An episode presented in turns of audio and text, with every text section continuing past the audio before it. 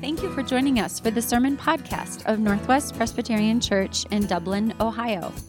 Our church exists to celebrate the gospel through Christ centered study, worship, and prayer, to connect in community through fellowship, accountability, shepherding, and outreach, and to love our city through sacrificial giving of time, treasure, and talents so that it might flourish as a place where Jesus is known.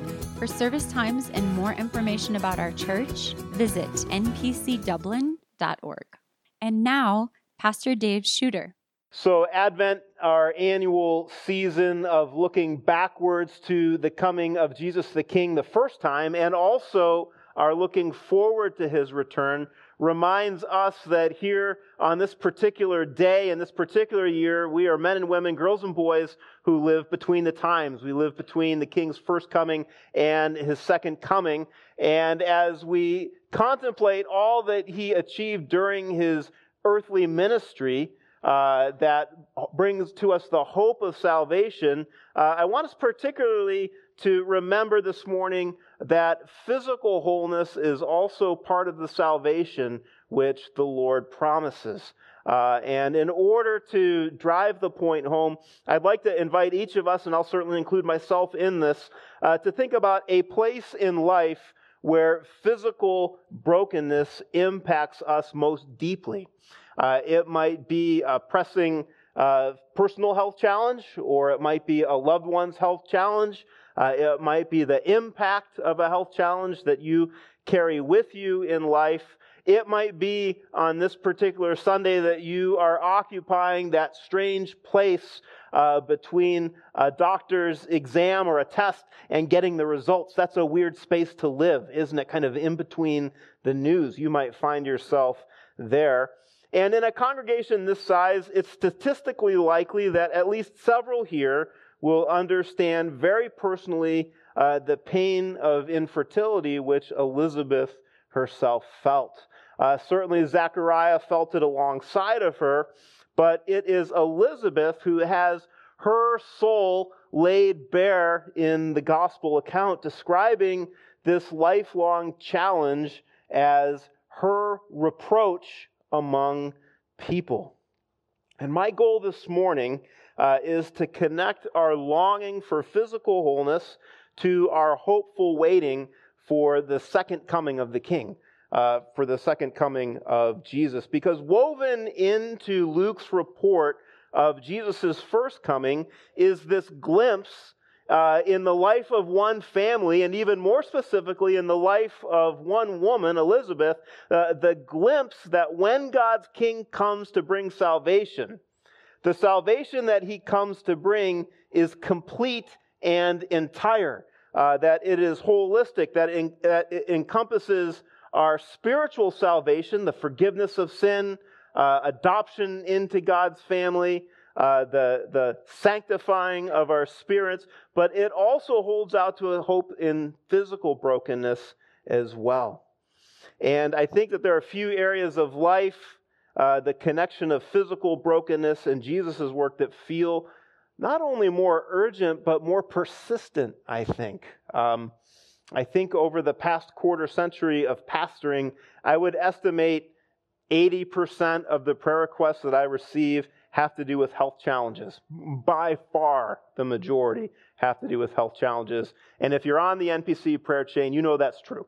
Uh, you, you know that the emails that come through deal with health challenges. That would be followed by relationship challenges, parenting, marriage, dating, friend challenges.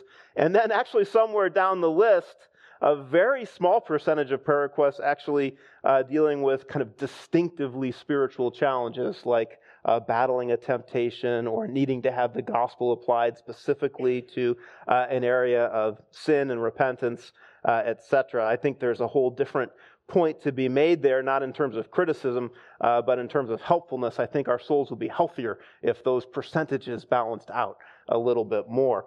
But what, why do we focus so much on health challenges? How would you answer that question? Because I, I don't think that it's wrong that we would receive that percentage of prayer requests. How would you answer that question? Lots of correct answers. We hate watching loved ones suffer. Uh, we, we don't like suffering ourselves, obviously.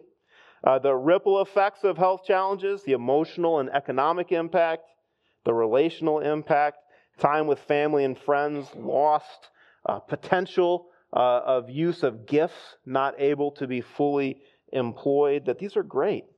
And I, I, think actually what happens is we experience so much of the impact of living as broken people in a sin impacted world. We experience so much of that impact in our bodies.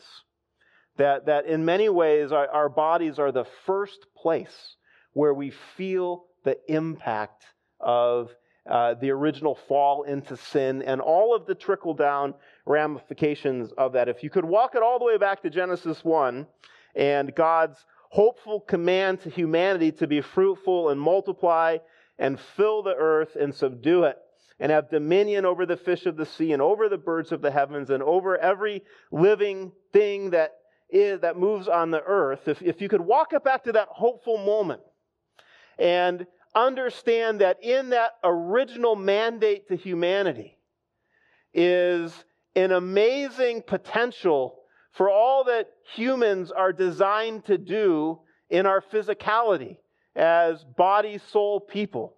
That God created us to have entirely healthy bodies in which uh, entirely healthy souls are walking around taking care of this wonderful world that He created on His behalf for His glory, but also for our enjoyment. Uh, that, that that was the original design.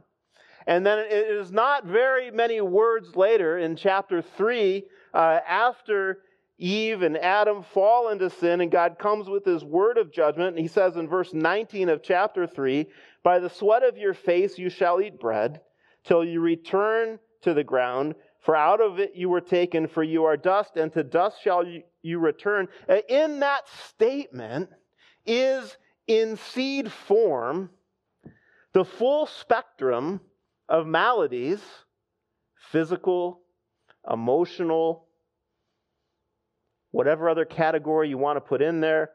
Every malady that will plague us by which we return to the dust. And so illness happens, physical brokenness happens, and part of what we are encountering in our bodies is an impact of living in a, a broken world. And the story of Elizabeth holds out a word of hope to all of us in this regard. So, for the place where you feel the impact of physical brokenness, the King of Advent, the King whose return we look forward to, promises to remove the reproach of brokenness, to restore wholeness, and to redeem our bodies for purpose. That all this is encompassed in the story of Elizabeth, that there is a king who will remove reproach. Uh, Kim and I had a little bit of a debate. It wasn't really a fight yesterday. Um, it wasn't a fight at all. It was a conversation. She said, You should tell some of your story of wrestling through this. And I said, I don't want to tell my story of wrestling through this. She said, You should tell your story. And I said, I don't want to tell my story uh, because uh, the, the, the pulpit is for talking about Jesus, not, not about me. But she said, no, I think it would be helpful. And, and generally, Kim is right about these things. And so I'll share a little bit about my story uh, of, of just kind of, particularly from 2018 onward, walking through physical brokenness as a cancer patient. And without getting into all of the details of that, uh, what I would share uh, is particularly in the first year, 2018 to 2019, the weird emotional experience of that year. There was a, a lot going on, but, but particularly the feeling of disorientation and embarrassment uh, in this. And I, I, don't know if you can understand or relate to this, but during that first year, uh, as oncologists and specialists and lab events filled so much of my life, uh, I would go to the lab and I would get super nervous, not about the procedure, but I would get super nervous that someone that I knew was going to be there. Uh, I felt a little bit like an imposter almost. That if I bumped into one of you there, uh, I'd have to explain myself. Uh, and part of as if as if you would want to be there, right? And I was crashing your party, uh, you know. I'm not saying that this is rational. I'm saying that this is what was. And, and I, I would feel this disorientation because uh, from 2017 to 2018, I felt like I was at my healthiest as an adult. I, I lost a ton of weight. And people would say nice things like, You look good. It's really the first time in my life that I ever heard that. I'm like, you know, apart from like my mom and dad and family members, you know, I was always the chubby kid. And and so I, I'd never heard that. And people would say nice things like, you look good. And I was having a lot of success riding my bike. I thought about going pro. Probably a little bit late at age 48, but you can dream. Uh, and I, I didn't know that part of why I was losing so much weight is because my body wasn't working. And what had been a, a, a happy thing was now a sad thing. And I had this experience of, of feeling embarrassed that my body was letting me down. And I mean, we live in a culture that prizes the young and the beautiful and the athletic. And all of a sudden, I was, I certainly wasn't young. Beauty's in the eye of the beholder, uh, and, uh, and certainly not athletic either. I, I felt other. I felt like an outsider. I felt less than. And that feeling of other or outsider or less than, that's what the word reproach means.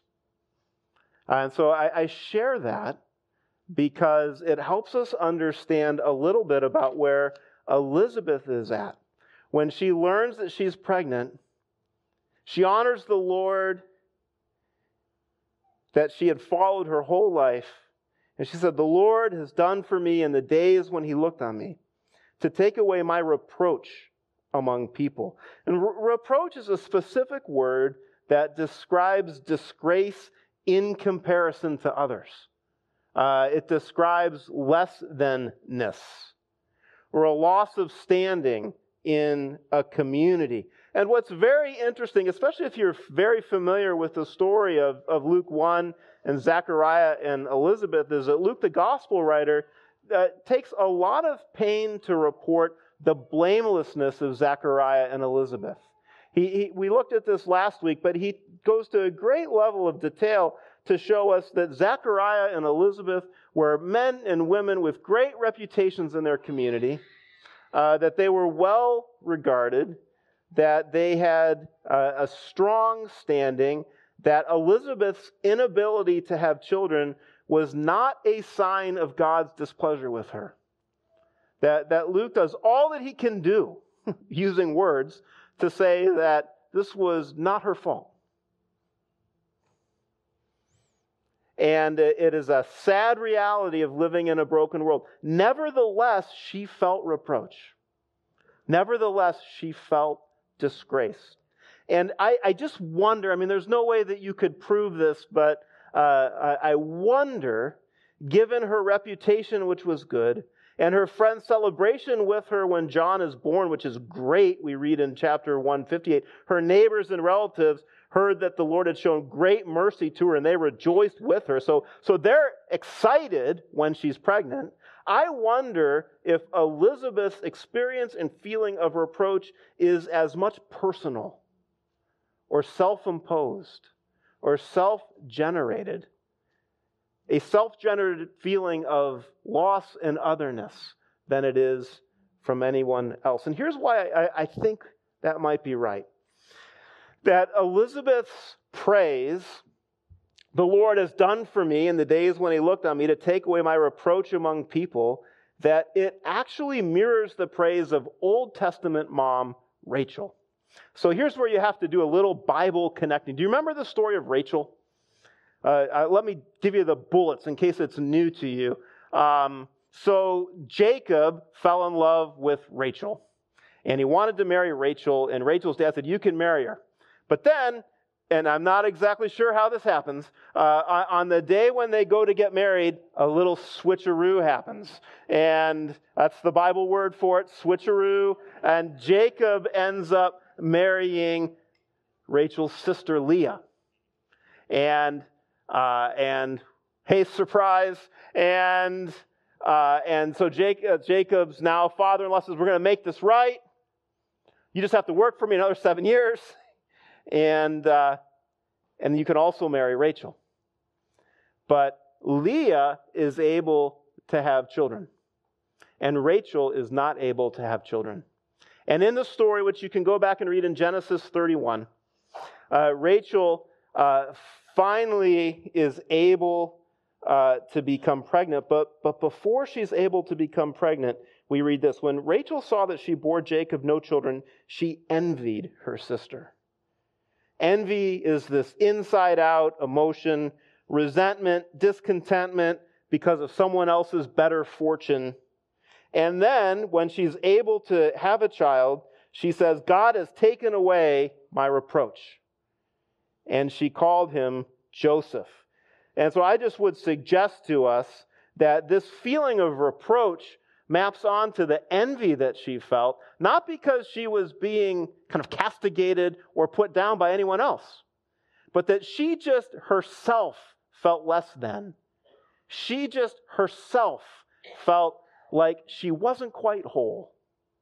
She wasn't quite living the way that God had created her to be. Christopher Ash is a pastor in England, and he expands on Elizabeth's experience of childlessness and reproach to remind us that her unique pain of infertility highlights in a powerful way that all physical brokenness reminds us that life is not the way it's supposed to be.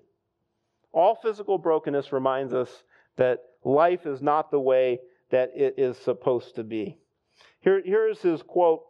I'll have to make one careful reading here where he says, There is a sense in which their childlessness is a dis hyphen grace, not a disgrace, but a dis hyphen grace. That, that, that it is a, a, a mark, a vivid example of the misery of living in a world under sin and the righteousness of God. And he goes on and he says, Every sickness, every sadness, every disability is in this sense visible evidence that we live in a world under the righteous judgment of God. Not that these things are our fault. We need to be clear about that.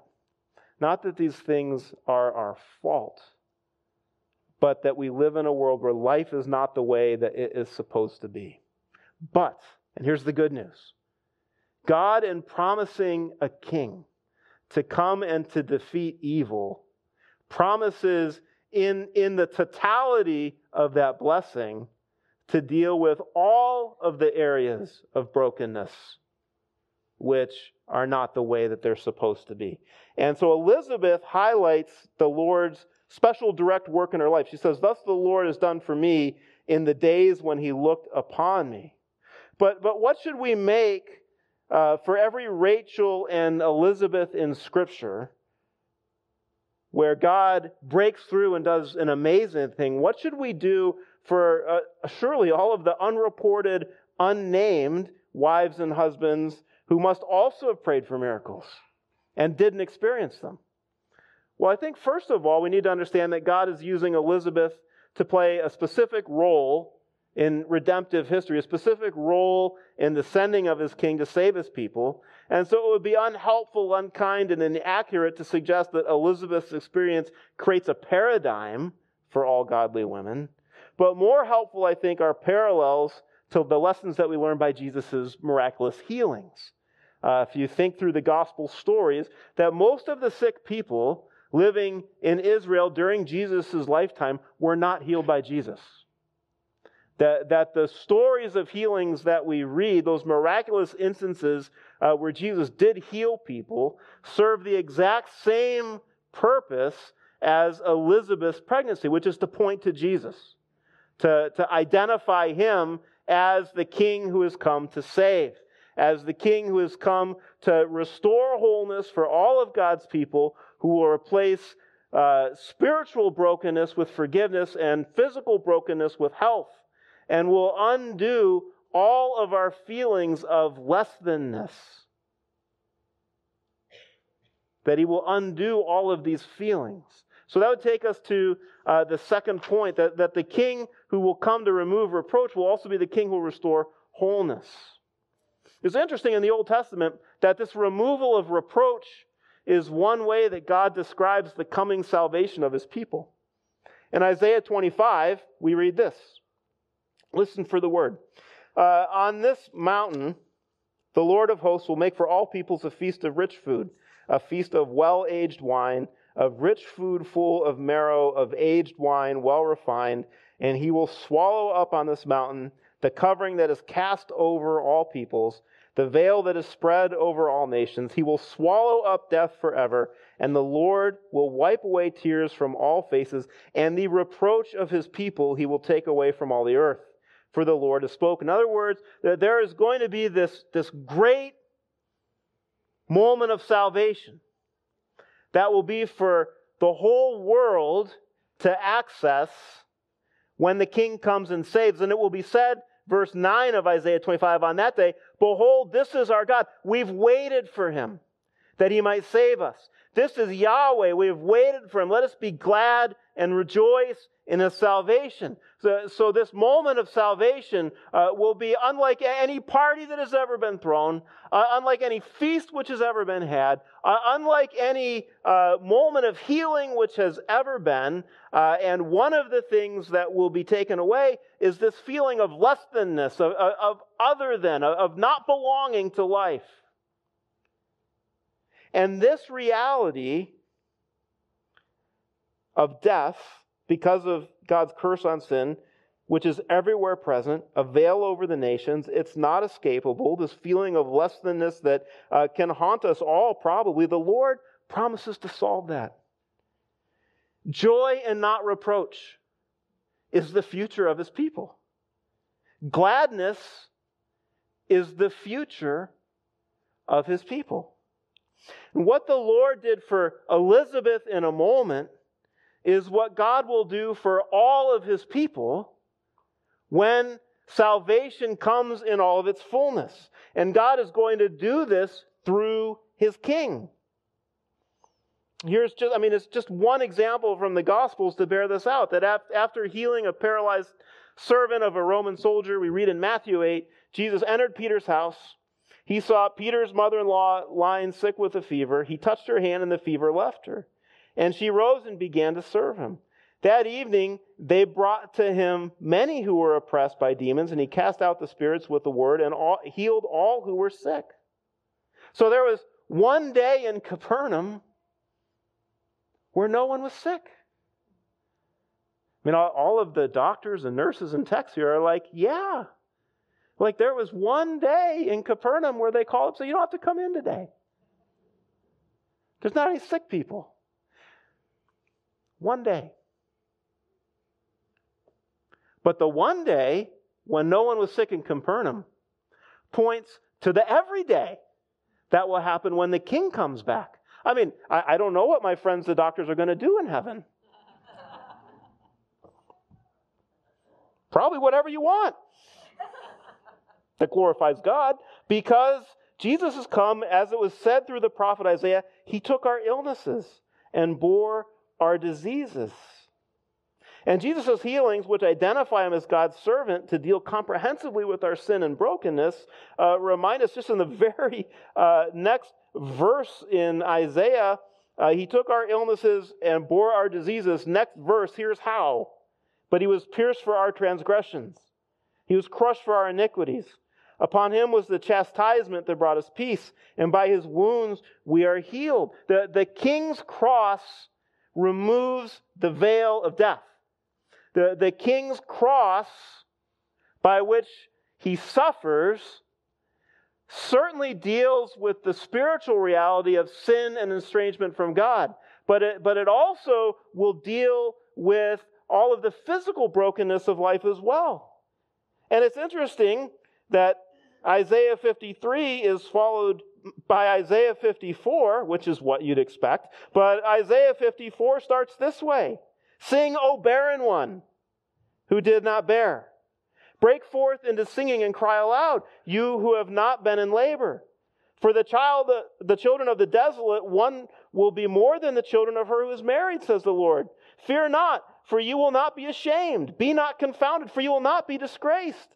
For you will forget the shame of your youth and the reproach of your widowhood. You will remember no more. For your Maker is your husband, the Lord of hosts is his name. And the Holy One of Israel is your Redeemer. The God of the whole earth, he is called. That, that, that, that the Lord has a day where every impact of sin will be dealt with.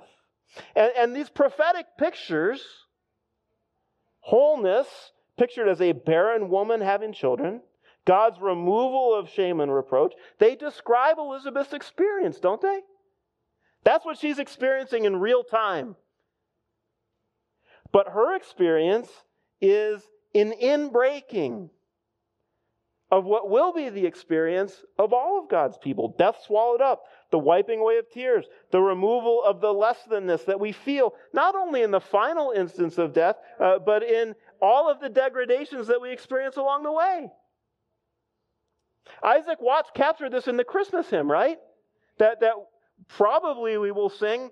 Paul's taking notes here. Which one are we going to sing? Joy to the world, right? Particularly the third verse. No more let sins and sorrows grow, nor thorns infest the ground. He comes to make his blessing flow far as the curse is found.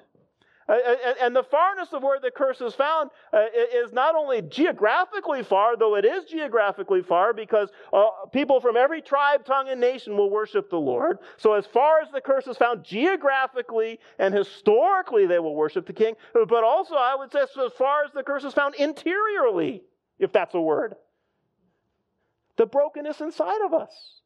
Far as the curse is found in here. Far as the curse is found where the, the cells aren't working or they're working too much. Today we live in between the victory which the servant won at the cross and the full experience of it. We're in this moment of waiting. And so, because it's Advent, we remember as we wait the King who will thirdly redeem our bodies for purpose. The joy that breaks into Elizabeth's experience foreshadows the joy that will be every Christian's experience. Because the king who Elizabeth's son points to, don't you love that John the Baptist is pointing to Jesus from before his birth? He's working as a prophet even before his delivery. That that king has secured all that is needed for our complete salvation, that, that there's nothing more that he needs to do but return and put all things right. So, from Advent to Advent, from diagnosis through treatment, whether we experience more or less healing now, or no healing yet, Advent is a time for us to name our longing for physical wholeness, but to name it in faith, which is what the Apostle Paul does for us in Romans 8. For we know that the whole creation has been groaning together, as in the pains of childbirth until now. And not only the creation, but we ourselves, who have the first fruits of the Spirit, groan inwardly as we wait eagerly for adoption as sons. Note the next verses, words, the redemption of our bodies. That salvation includes the redemption of your physicality. We looked at this in the Apostles' Creed series. Uh, you have a forever soul, which is, if you believe in Christ right now, forgiven and will endure forever with the Lord. But you will also receive a resurrection body, and that's what we wait for. For in this hope, Paul says, we were saved. Now, hope that is seen is not hope, for who hopes for what he sees? But if we hope for what we do not see, we wait for it with patience. And so here are just kind of four practical applications I came up with or stole from commentators. First, name your longings even for physical wholeness. When we, so Ray Ortlund puts it this way when you groan inwardly and long to be made whole forever, there's nothing wrong with you. When your heart is aching to be rid of sin and frailty, that's not because your Christian life isn't working, but because it is working. End quote. That, that, that the longing that you have to be whole in a whole body, the long that you, longing that you have for your Christian loved one to be whole in a whole body, even when it goes unmet, it doesn't mean that you're not believing. It's proof that you are believing. That, that you're waiting for the king to return, that you're waiting for the redemption of your body. So name your longings. Keep sending in those prayer requests for healing. But place those longings into uh, perspective. For in this hope we were saved. Now, hope that is seen is not hope, for who hopes for what he sees? But if we hope for what we do not see, we wait for it with patience. So, so here's my encouragement. In your small group, in your Sunday school class, uh, in your men's or women's group, or when you send in the prayer requests, send in all the prayer requests for healing, and, and we will pray for them. But also redeem all those prayer requests for healing because, uh, because you can use those for, you can leverage those for spiritual maturity so to speak. Because you send in your request for healing, and you might encounter some healing. You might encounter some relief. That's what we pray for. We pray in faith for that. And, and sometimes that happens. Sometimes people say the most amazing thing happened. The, the doctor, I, I sent in the prayer, and the doctor did the scan, and they're like, well, we didn't see anything. That's amazing. That happens. But sometimes it doesn't happen. So what do you do then? Well, you wait in patience. You put it into longer perspective. I put it into longer perspective. Pray for the spiritual maturity that can result from the experience. Because Advent means that the King who has come is coming back to answer all of these prayers for all of these challenges with yes, but yes on his timeline. And his timeline includes a certain return and a certain future rule and it might be at that return that we experience the yes. So keep praying and cultivating patience. Patience is a fruit of the Spirit. So we mature as patience is cultivated. Thirdly, leverage your patient waiting for kingdom conversations. Hopeful conversations. Here's why. I mean, as, as we go forward and as we interact with friends, neighbors, family members, one thing is true physical brokenness is going to impact all of us. All of us. I mean, you might be the, the picture of physical fitness today. And praise the Lord for that. Enjoy it. But entropy and genetics and life in a fallen world, all of the things until Jesus returns, these bodies are going to wear out. And they're going to hurt. And they're going to malfunction. And sometimes we're going to get treated. And sometimes the treatments are going to work.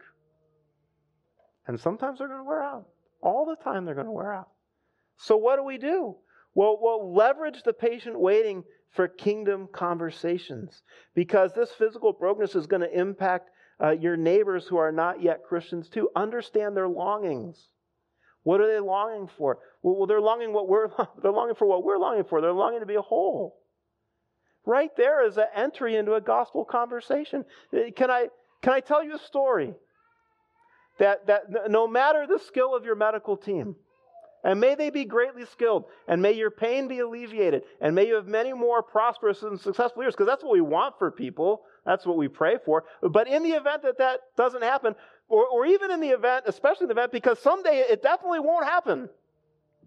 Can I tell you about a king who's come to really heal, to really bring wholeness? Not in an either or, but in a both and kind of way, right? Because any kind of healing that we experience now will always only ultimately be temporary. So share the reason for the hope that you have. And then finally, anticipate Patorially. Just invent words right and left here. It's great. New bodies on a renewed earth with renewed purpose.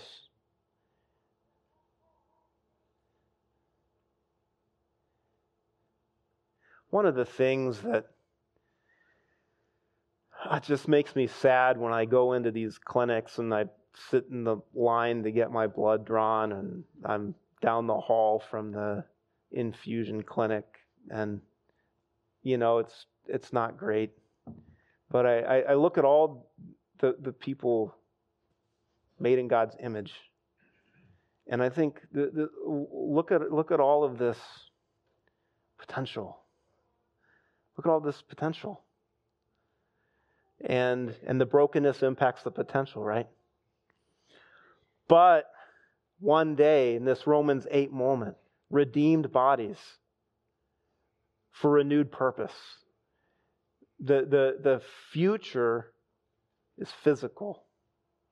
Eternity is not a disembodied existence.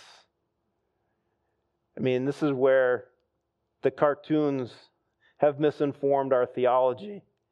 There is a, an unnatural separation of body and soul when we die physically now, but, but the ultimate future uh, that is plain in the New Testament is for resurrected believers to have forever new bodies and forever new souls and to live on a renewed earth, which is just to say that, that, that all of the loss that we might feel in lost potential uh, is, is not the end of the story. It's just chapter one. Chapter 2, well, we can't even imagine what that would be when our souls go to worship Jesus. But chapter 3, what's that going to be like? To have a resurrected body and a forever soul living into the complete capacities that you've been created for without, without any more negative physical impact. I mean, you're going to be able to go for a run on the new earth and you're never going to pull a hamstring. It's going to be amazing.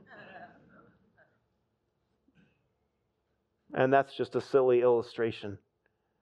What would it be to have a, a renewed mind, not impacted by depression, not impacted by discouragement, not a body not impacted by limitations, not wearing out? What will it be like? Well, we get a glimpse because we see Jesus resurrected in his return. We just get a small glimpse. But mostly, Paul says we wait for what we do not see. That's Advent. That's what we do. We wait for what we do not see, but we wait hopefully. And Elizabeth's story points us to that. We hope you've enjoyed today's sermon podcast. Subscribe to our podcast, and for more information about our church, our values, mission, and ministries, visit npcdublin.org.